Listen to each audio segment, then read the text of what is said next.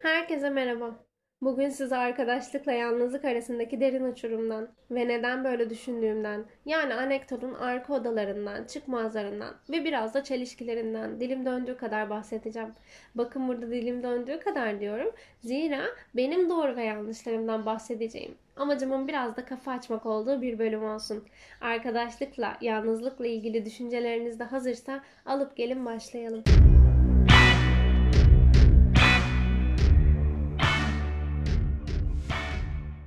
Sosyal hayvanlar olarak iletişebilmemizin yani iletişim kurabilmemizin önemi bariz.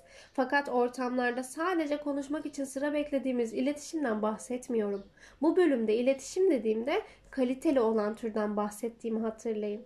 Psikolojide, okullarda, öğütlerde, kısacası hayatın hemen her alanında arkadaşlığın önemine sık sık değinilir. Gerekliliğinden her seferinde daha ikna edici, daha bilimsel verilerle bahsedilir. Sonrasında da oksijenle eşit yaşam kaynağı statüsünde bize bir güzel itelenir. Şimdi ben itelenir gibi nazaran daha kaba bir kelime sarf edince buna katılmadığım düşünüldü. Hoş böyle söyleyince de katılıyorum nüansı yarattım.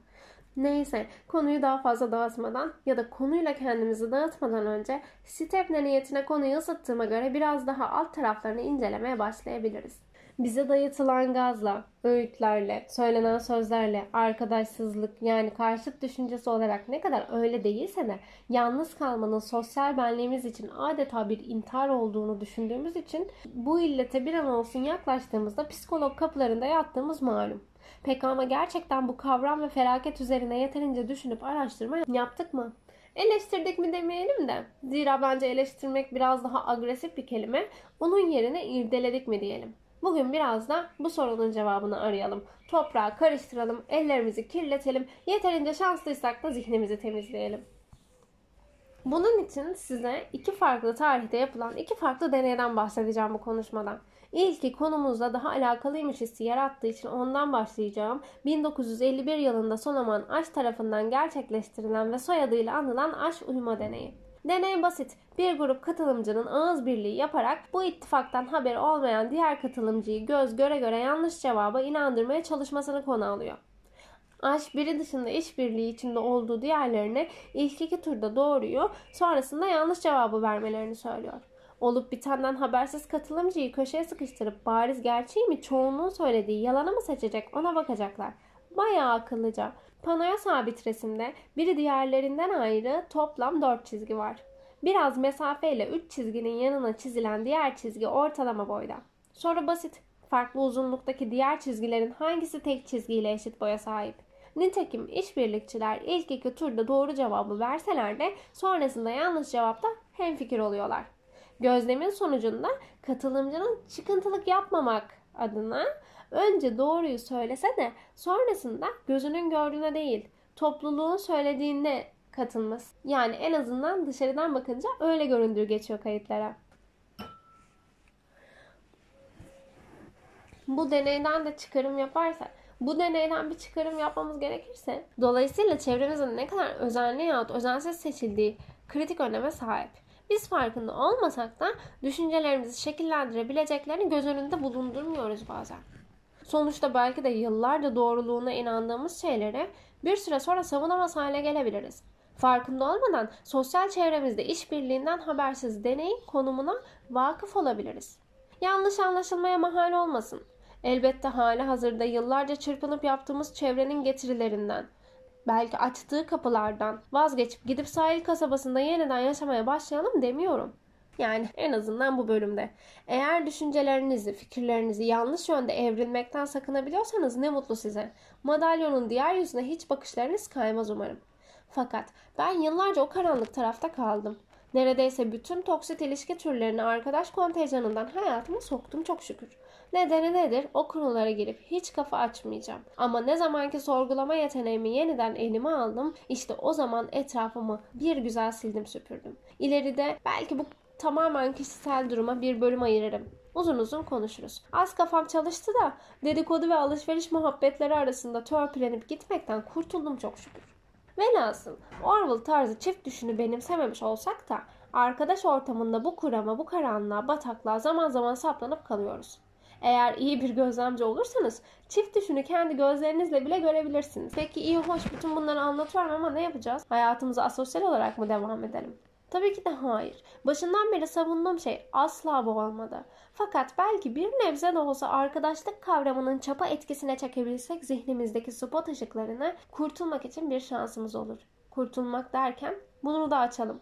Olayın psikolojik tarafından az çok bahsettik. Ama kurtulmak derken Söylediklerim yeterli motivasyonu sağlamaz elbette. Zaten lafla zor bu işler. Ben size farklı bir bakış açısından bahsedeceğim. Modern çağda insanların yavaş yavaş uyandığı, ulan var bu işte bir iş diye düşündüğü şeyden. Kapitalizmden, devletlerden, büyük şirketlerden, bizim çağımızın belası olan tırnak içinde büyük biraderden. Orwell'dan başlamışken ondan gidelim. 1984'te arkadaş edinmek yasaktı. Okuyanlarınız bilir yakın ilişkiler büyük biraderin yerini sarsabileceğinden tamamen ortadan kaldırılmıştı.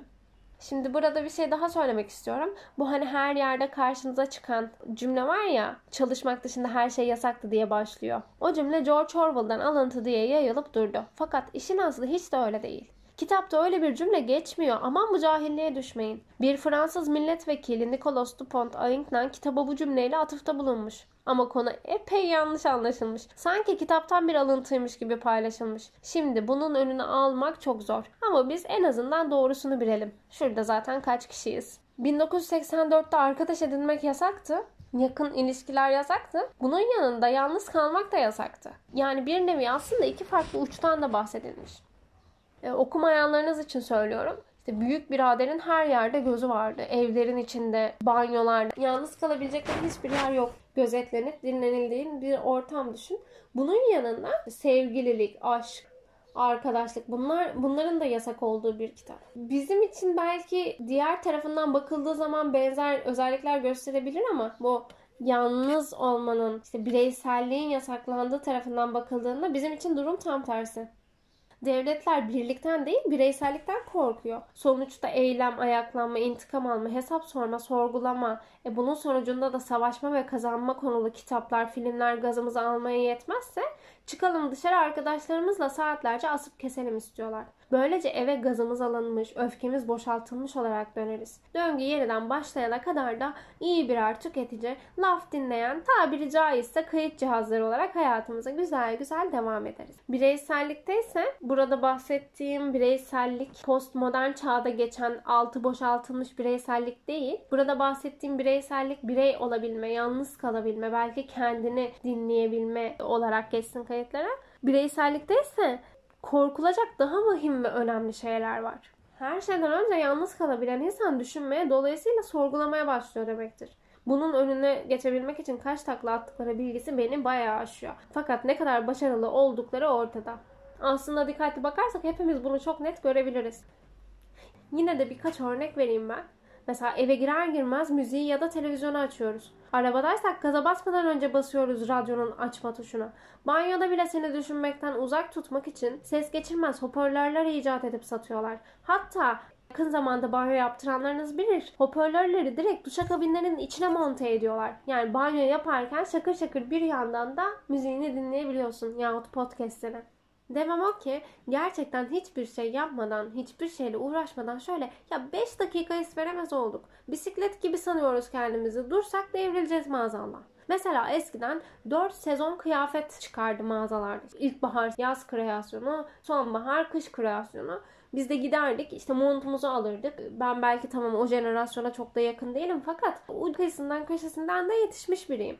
Giderdik mevsim geçişlerinde yapardık alışverişlerimizi. Şimdi sürekli bir yeni sezon. Yanlış hatırlamıyorsam 30 küsür farklı sezon kıyafeti çıkartıyor artık markalar. E ne oldu? Sezonlar mı değişti? Mevsimler mi değişti? Hala 4 mevsim yaşıyoruz.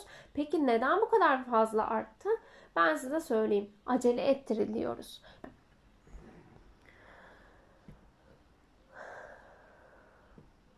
Zira bunlar da sosyal olmaya teşvik aslında baktığınız zaman. Dünyanın her yerinde sosyal olmaya teşvik en önemsenen, üzerine en fazla kafa patlatılan konularından biri. Seni hemen hemen hiçbir yerde yalnız bırakmıyorlar. Böylece devamlı empoze edilen düşünce ve kavramları kendi fikrinmiş gibi benimsiyorsun. Sonuç olarak devletler ve büyük şirketler ne yaptı? Hız çağını yarattı. Hep bir geç kalmışlık kaçırmışlık hissi, hissi yüklendi bize. Tıpkı bu Android'lere yeni güncelleme geliyor ya. Bir yerden sonra o bağlantıyı kaybettik ve e, modern insana böyle bir his yüklendi. Sürekli geç kalmış gibi hissediyoruz. Sürekli bir yerlere yetişmek zorundayız. Evet, hayat mücadelesi belki işlerimiz e, metropolde yaşıyor olmanın getirisi olarak bunlar çok doğal ve normal karşılanıyor olabilir. Fakat fark etmediğimiz şey bunun normal olduğu düşüncesi bile bize dışarıdan empoze edilen bir şey. Çünkü normal değil. Biz de bir hayvan türü olarak ben çok seviyorum bu kelimeyi. Asosyal hayvanlarız ve her hayvan gibi belirli sınırlarımız ve yapabileceğimiz şeyler var aslında psikolojik yönden de bedenen de. Ve psikolojik olarak bu kadar hızlı yaşamak bizim için doğru değil. Bizim için organik de değil zaten. Bununla da kalmadılar. Yalnızlığı yavaş yavaş. Eminim aranızdan bazıları bunu fark etmiştir. Öcü olarak lanse ediyorlar. İleriye gidip yalnızlık daha erken öldürür diyorlar. Evet bir bakıma doğru. Fakat altı arkadaşsızlıkla evde oturmakla doldurula, doldurulacak kadar boş bir kavram değil bahsettikleri yalnızlık. Bunu kimse açıklamıyor. Herkesin işine geliyor çünkü. Biz de maazallah daha az yaşarız korkusuyla koşa koşa kendimize hiçbir şey yapmamak için ayıracağımız birkaç dakikadan kaçıyoruz. En kötü telefona bakıp sosyal medyanın içindeki ellerin bize ulaşmasını sağlıyoruz. Asla bunların bizim için ne kadar zararlı olduğunu görmüyoruz, görmek istemiyoruz. Arkadaşsızlıkla başlayıp bayağı vites büyüttüğümüz şu dakikalarda nefes alıp bahsini ettiğim diğer deneyden konuşalım. Temmuz 1961'de başlayan Milgram deneyi. Yale Üniversitesi psikolog psikologlarından Stanley Milgram bu deneyi otoriteye itaat derecesini ölçmek için yapmış. Basitçe deney 3 kişiden işbirlikçi gözlemci, işbirlikçi öğrenci ve denek öğretmenden oluşuyor. Gözlemci ve öğretmen bir odada, işbirlikçi öğrenci onların yanına konuşlanmış diğer odada duruyor. Denek öğretmenden öğrenciye soru sormasını her yanlış cevapta da elektrik şoku vermek için önünde duran düğmeye basmasını istiyorlar. İşbirlikçi öğrenci her yanlış cevaptan sonra şokun etkisiyle basıyor çığlığı. Tabi sahte. Önceden kaydedilmiş kasetin düğmesine basıyor yalnızca. Ama öğretmen elinde görsel veri olmadığından Gerçekten şok verdiğine de emin bu arada. Bir süre sonra şokun etkisiyle orantılı yükselen çığlıklara dayanamayıp deneyi yarım bırakmak isteyenler oluyor elbet. Onlara ise otoriter bir sesle devam etmekten başka seçeneğiniz yok. Devam etmek zorundasınız. Deney için devamlılık önemli gibi cümleler kuruyorlar. Deney en yüksek doz alan 450 voltluk enerjiyi 3 kez üst üste verene kadar devam ediyor. Sonucunu söylemeden önce Milgram bu deneye başlamadan öğrencilerine ve meslektaşlarına sonucun ne olacağını sual etmiş. Verilen cevaplar %1,2'yi geçmemiş. O azınlığın da sadece sadist kişilikler olacağını öngörmüşler. Fakat sonuç %65 olmuş. Yani yarıdan fazla denek rahatsızlık duymasına rağmen en yüksek voltajı öğrenciye vermeyi sürdürmüş. Sonrasında birkaç farklı profesör de aynı deneyi yapmış ve sonuç asla düşmemiş. Tam tersi artış gösterdiği bile gözlemlenmiş. Bu deneyi anlatmamın sebebi aslında az önce söylediklerimle bağlantılı denebilir. Sistem sığ ama bireysellikten, yalnızlıktan, düşünmekten uzak insanlar olmamızı istiyor acele etmeni söylüyor. Tüm bu tuzaklardan düşmeden geçebilirmişiz hissi de geliyor ama çoğu zaman faka basıyoruz. Fena çuvallıyoruz. Ben de hala tüm bunlardan sıyrılmış falan değilim. Deyim yerindeyse aydınlanmış da değilim. Kendimi o statüde görecek kadar bilgisiz ve cahil de değilim. Ama en azından durup bazen ya belki 10 seferin birinde ben ne yapıyorum diyebiliyorum. Kendime yılda en az 3 gün tüm her şeyden uzak, izole bir yer hakkı verip kendimle kalabiliyorum. Ya da bazen benim bunu almam gerekiyor mu gerçekten ya diye bir durup cevap bekleyebiliyorum. Ve size bir şey söyleyeyim mi? Neredeyse her seferinde gerçekten ihtiyacım olmadığına karar verip almadan o mağazadan çıkıyorum. Size tüm bunları dakikalardır anlatmamın sebebi de sanıyorum. En azından bir kez olsun ya. Tüm bu olup biteni düşündürtebilmek. Eğer başarılı olabildiysem ne mutlu bana. Yavaş yavaş sonuna gelirken konuyu toparlamamız gerekirse yalnız da kalabilmemiz gerektiğini unutmayın. Gerçekten çok önemli bir ihtiyaç. Ben hep bunu şöyle düşünüyorum. Nasıl ki yemek yedikten sonra önce midemize gidiyor o besinler ve sindiriliyor. Sonra bütün vücudumuza dağıtılıyor. İşte gereksiz olan atılıyor. Biz zihnimizi de böyle yapmalıyız. Zihnimize de bir düşünce, bir fikir, bir kalıp yerleştirildiği zaman önce onu bir sindirmeliyiz, bir bakmalıyız. Gerekli mi, gereksiz mi, doğru mu, yanlış mı? Öyle hemen sindirmeden kabul edip bir nevi kayıt cihazına dönüştürmeyelim kendimizi. Size içimi döküp rahatladım. Oh be Şimdi artık burada bitirirken beni dinlediğiniz için hepinize çok teşekkür ederim. Ben her hafta aynı saatte, aynı günde hatta bazen haftada iki bölüm olarak podcastlerimi yayınlamaya devam edeceğim. Bir dahaki konuşmamızda görüşene kadar. Hoşçakalın, uyanık kalın.